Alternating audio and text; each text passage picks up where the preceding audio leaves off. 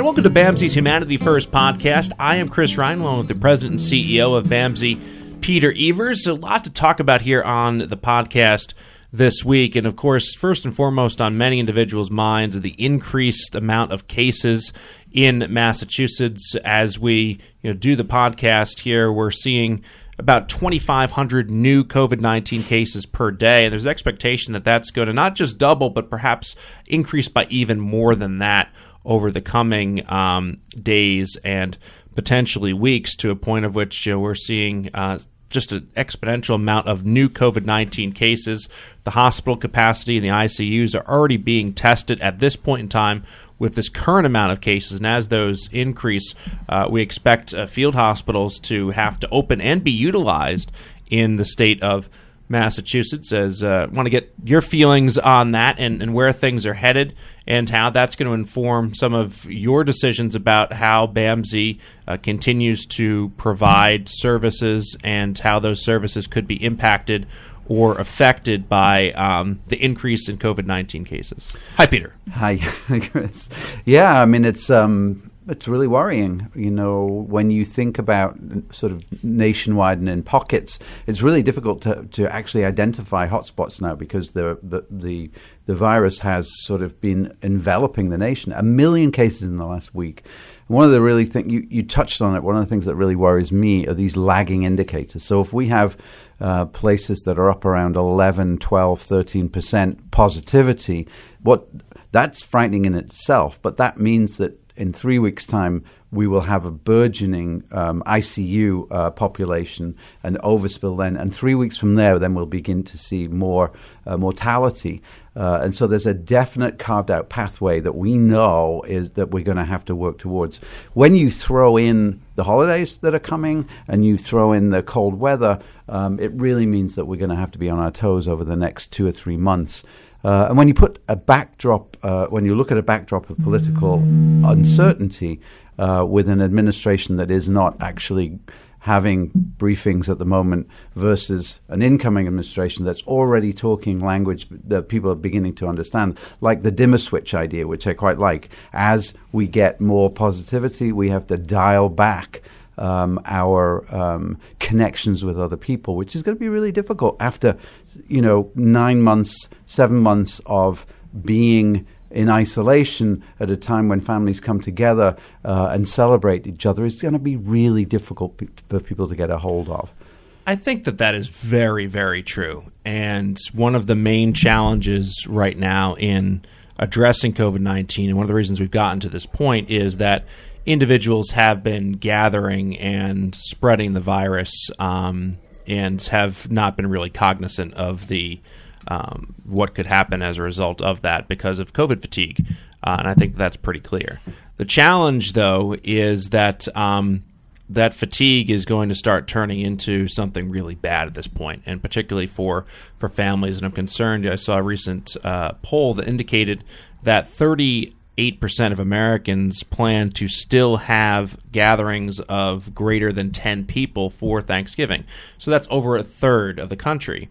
And, um, and families will be infecting families. There's not going to be masks worn, I, would, I assume, for the most part at those events. Um, and people are going to be eating even then touching things and the same plates. And Thanksgiving to me is a super spreader event. I'm sorry, um, and I love Thanksgiving, but it's a super spreader event. And not just that, but it's going to be tragic for families in that um, there are going to be people that make decisions that um, you know result in their death. And, and I hate to, to to sound like I'm fear mongering, but I think that that's the the case. Right. Well, I think I think you're absolutely right, and I think it's just so difficult though for people to think about these traditions, these things that sort of define family. You know, when you look back through your photo album, um, those the most of those pictures are when the family gets together at these at these um, Thanksgiving, graduations, right. marriages. Right. All these are landmark events for families. Yeah, that we can look back on and say that was our happy family. right, we, we, right. We, we, need that. At the same time, we're bringing generations together, and we do know, and there's no question about this, certainly in my family, and um, uh, the younger people are taking more risks than the older people.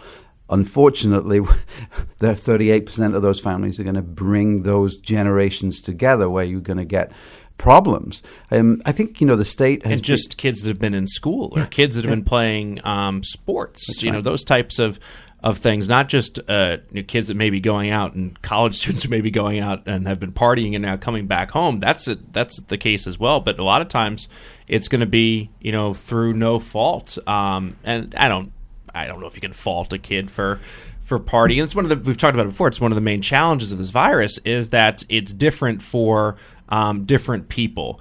And it's not like you know the outbreak from the 1992 movie, the Michael Crichton book, where you know you get these bad movie. legions and all that, and it's it it, it, it takes your life.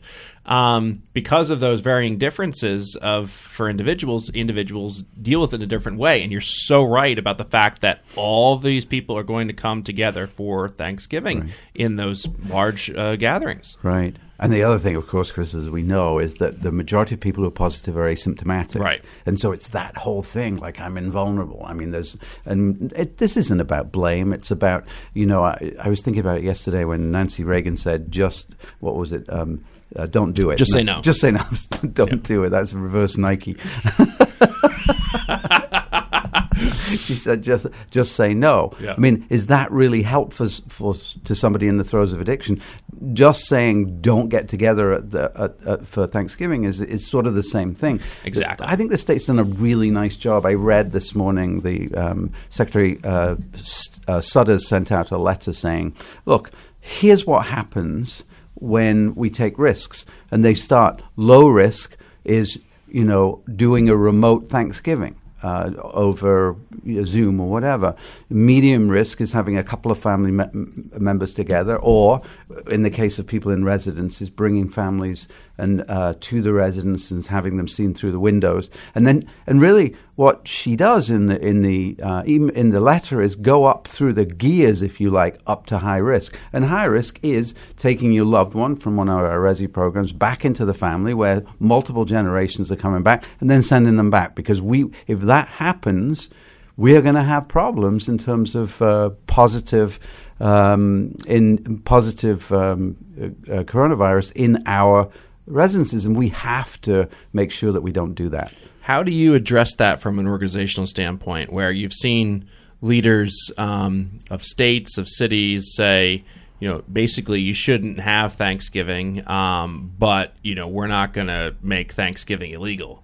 So how do you address that from an organizational standpoint, where um, you know you obviously are going to have uh, people throughout the organization that are going to mm. To gather, and they're going to do varying degrees of the risks that you described. So it's all about education. It's all about pleading. It's all about cajoling. It's not about ordering people. We can't do that. I mean, good Lord, we just gave turkey vouchers out to everybody in the, in the organization, and then it would be a little cruel to say, "Hey, listen, here's some turkey vouchers. No, you can't have Thanksgiving." Of course, we're not going to say that. But what we are going to uh, implore people is to think about your own safety, think about your family's safety, and think about the person served. You know, the, the reason, the number one reason why people want to be at BAMSI is because of the work that they do with the with persons served. Just think about that for a minute. Those are the people that we need to protect most of all, and um, the precious commodity of our staff. Yeah, to me, it's um, is the risk worth it? And you know, how would you feel if something happens to a person served? How would you feel if something happens to your uncle, your dad, your mom? Um, those are the you know the the risks that um, are not worth taking, in my view. And um, you know, it, it, may feel good that day for everybody to get together and, and, take some pictures, but you know, what if somebody's missing from one of those pictures next year as a result of what took place at Thanksgiving? Yeah. And as harsh as that sounds, I mean, that's the reality of the circumstance. I do think, and I want to get to um, you know some of the the things that have worked and not worked in regards to you know addressing COVID um, and making modifications to how you know we operate here at BAMSI in a second. But I do think that um, with the positive news from Moderna and Pfizer in regards to a vaccination, that it does make the sacrifices of Thanksgiving, Christmas, um, and the next several months easier because it looks like there is a finish line in regards to the spring and the summer.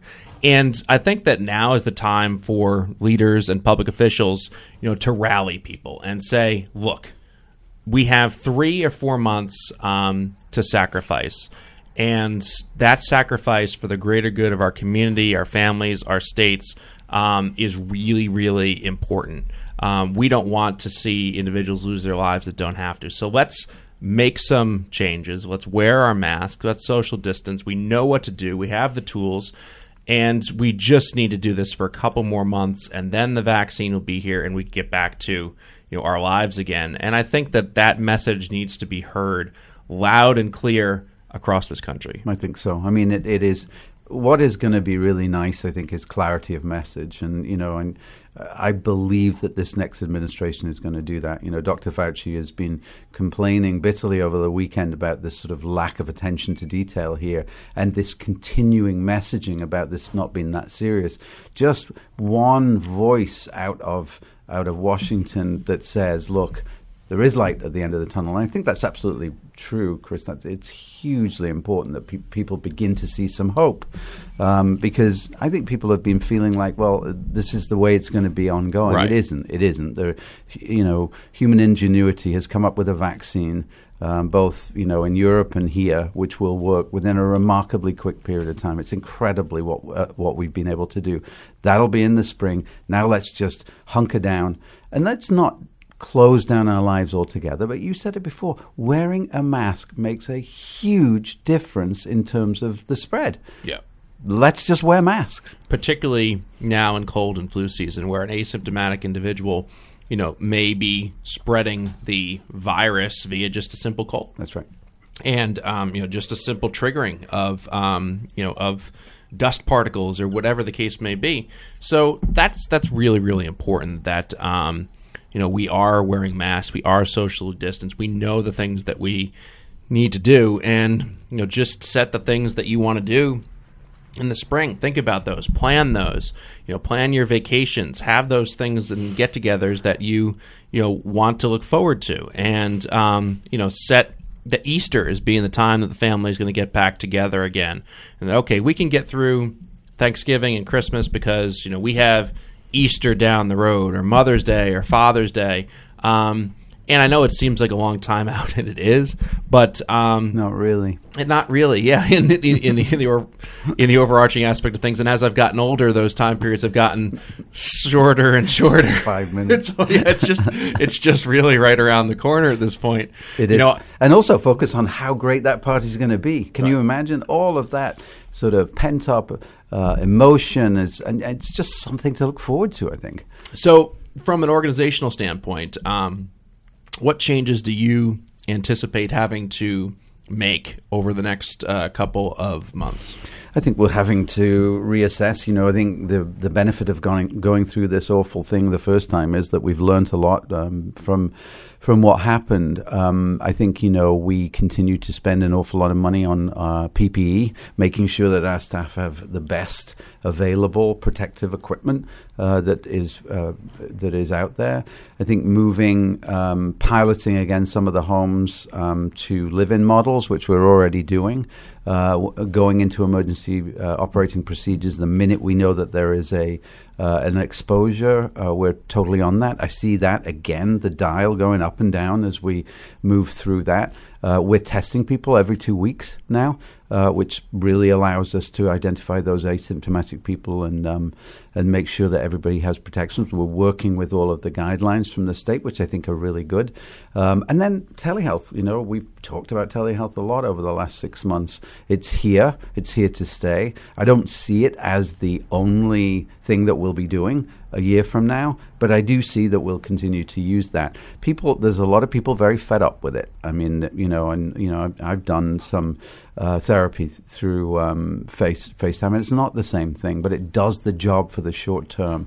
Um, and you know, we're still seeing people in the clinic at Whitman when we need to. There are some people who really need to be seen, and we're taking all of those precautions. It's just a question of knowing how to keep safe and then abiding by it and making sure that we're all encouraging each other uh, to wear our masks and our. PPE. Yeah, we've talked a lot about telehealth and its positives and its negatives. Um, you know, it allows for a um, connection that exists in ways and times it, it wouldn't. Um, whether it's uh, the ability to um, connect with a person that may be an expert across the country, whether it is um, the ability to um, break down barriers of access in regards to people being unable to travel, um, not having a vehicle, not being able to get a ride, um, and things of, of that nature.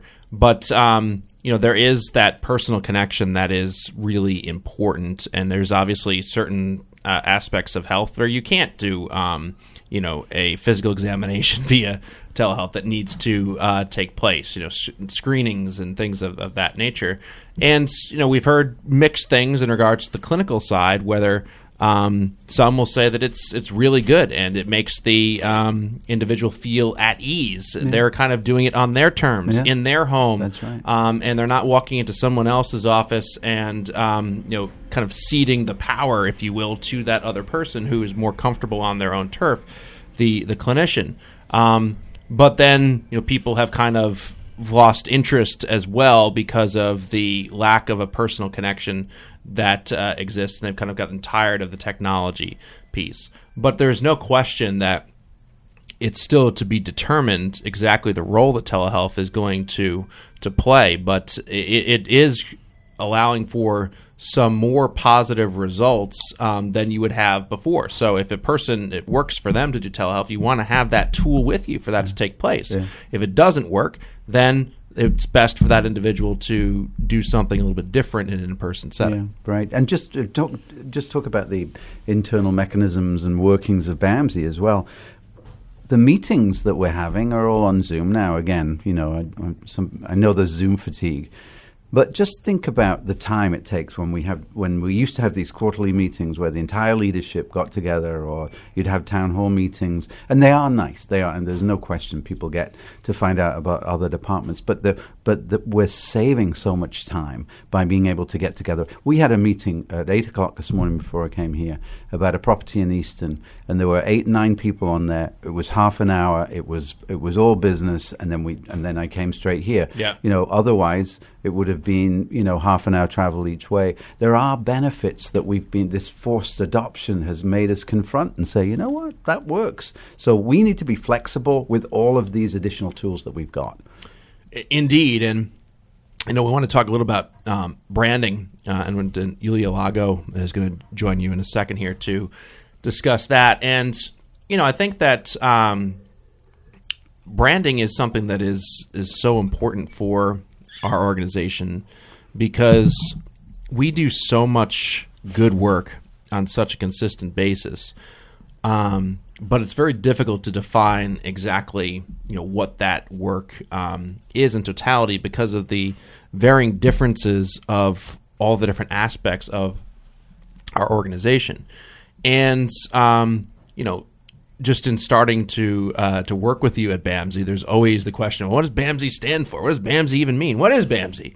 And um, why is it BAMSI? Like, it, so there's all these all these questions that um, that exists, and you know, I think a lot of times communication, uh, communications, and branding are so important to the organization in how it um, feels about itself and represents itself, but also to um, the individual that is seeking the service and trying to figure out exactly what everything is and how to go about um, going through uh, an organization to figure out exactly what works for them and what each um, part of the organization does. So I think offering clarity and having a, a clear vision is very, very important for morale, for retention of workers, and for um, the overall health of a an organization.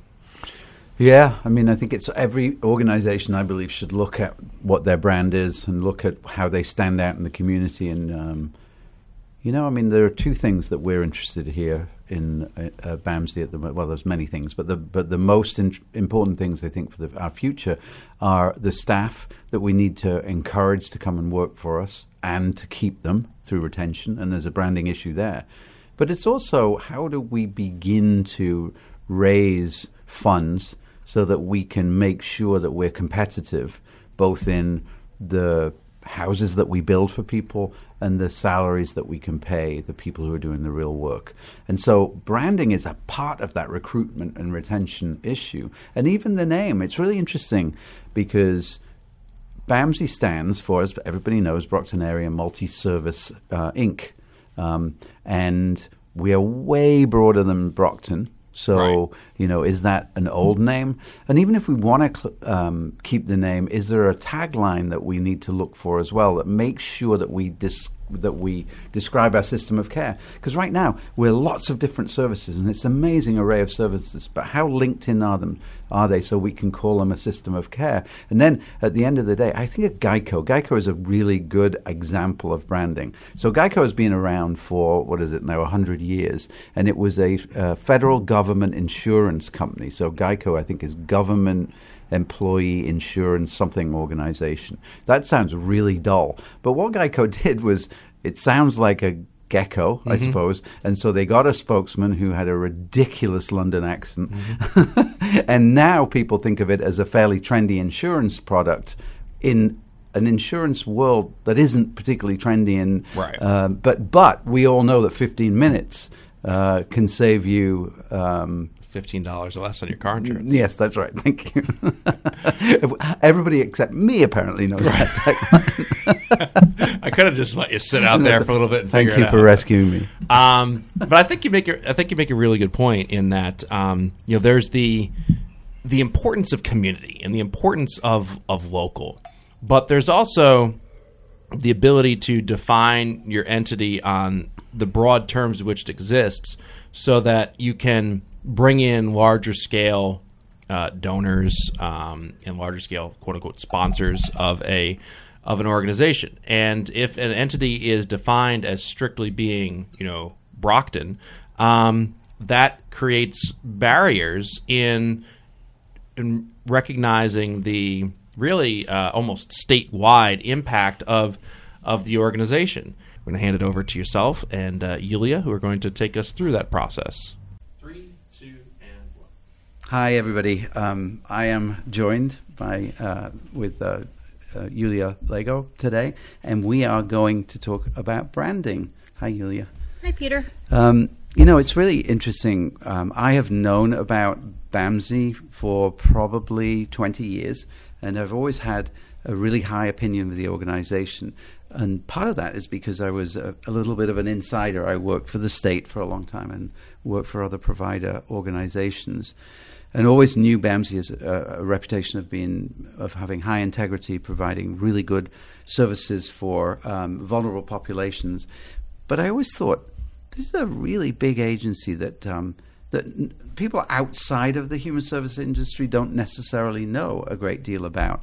And you know, and that's fine. I think uh, there are many organizations that uh, that do that, but we're in a different period now. I think we're in a period where we're looking at um, human services agencies being at risk, many of those being at risk because we're in a recession due to the pandemic. And also, I think there's a contracting of the service system uh, environment anyway.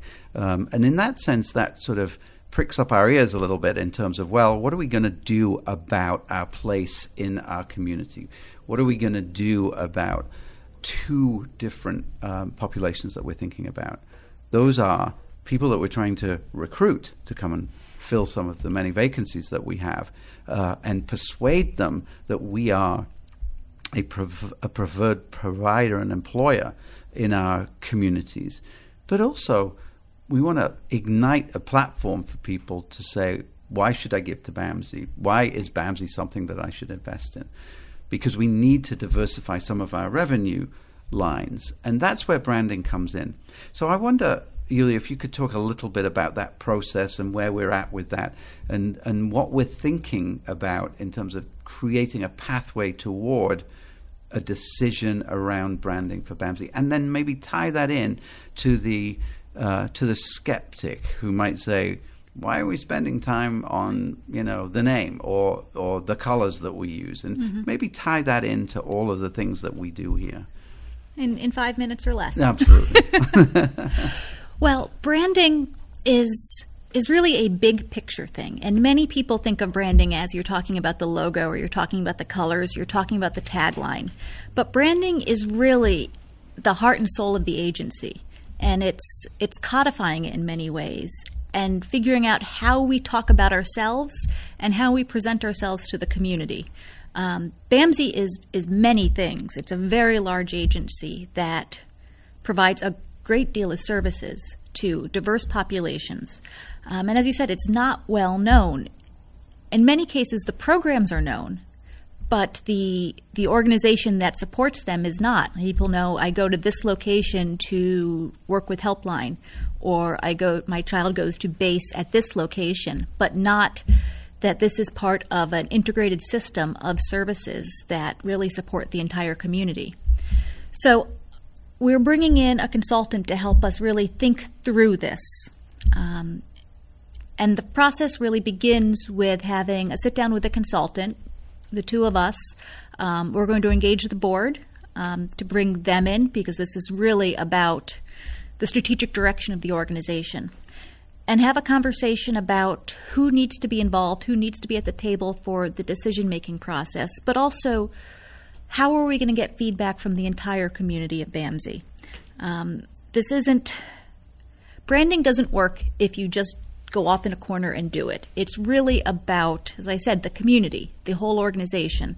Um, we can't dictate what we think our core values are and expect everyone to fall in line. Wait, so you're saying that we need to brand internally as well as externally? Absolutely, absolutely. Um, for a brand to work, um, everyone needs to be part of it and able to express it.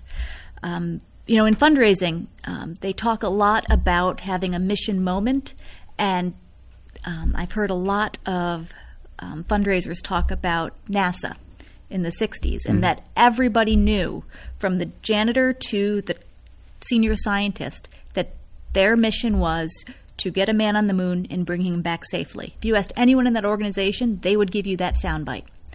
And that's what we need at BAMSI. We want everyone to know what our mission is, who we are, and when they're talking to a friend on the phone, when they're just meeting someone at the grocery store, they can say, "Oh yes, I work at BAMSI, and this is what we do." Yeah, you know, I think it's so important as well, and and it would be different if we if all of our employees were in a very big building um, and we did the same thing.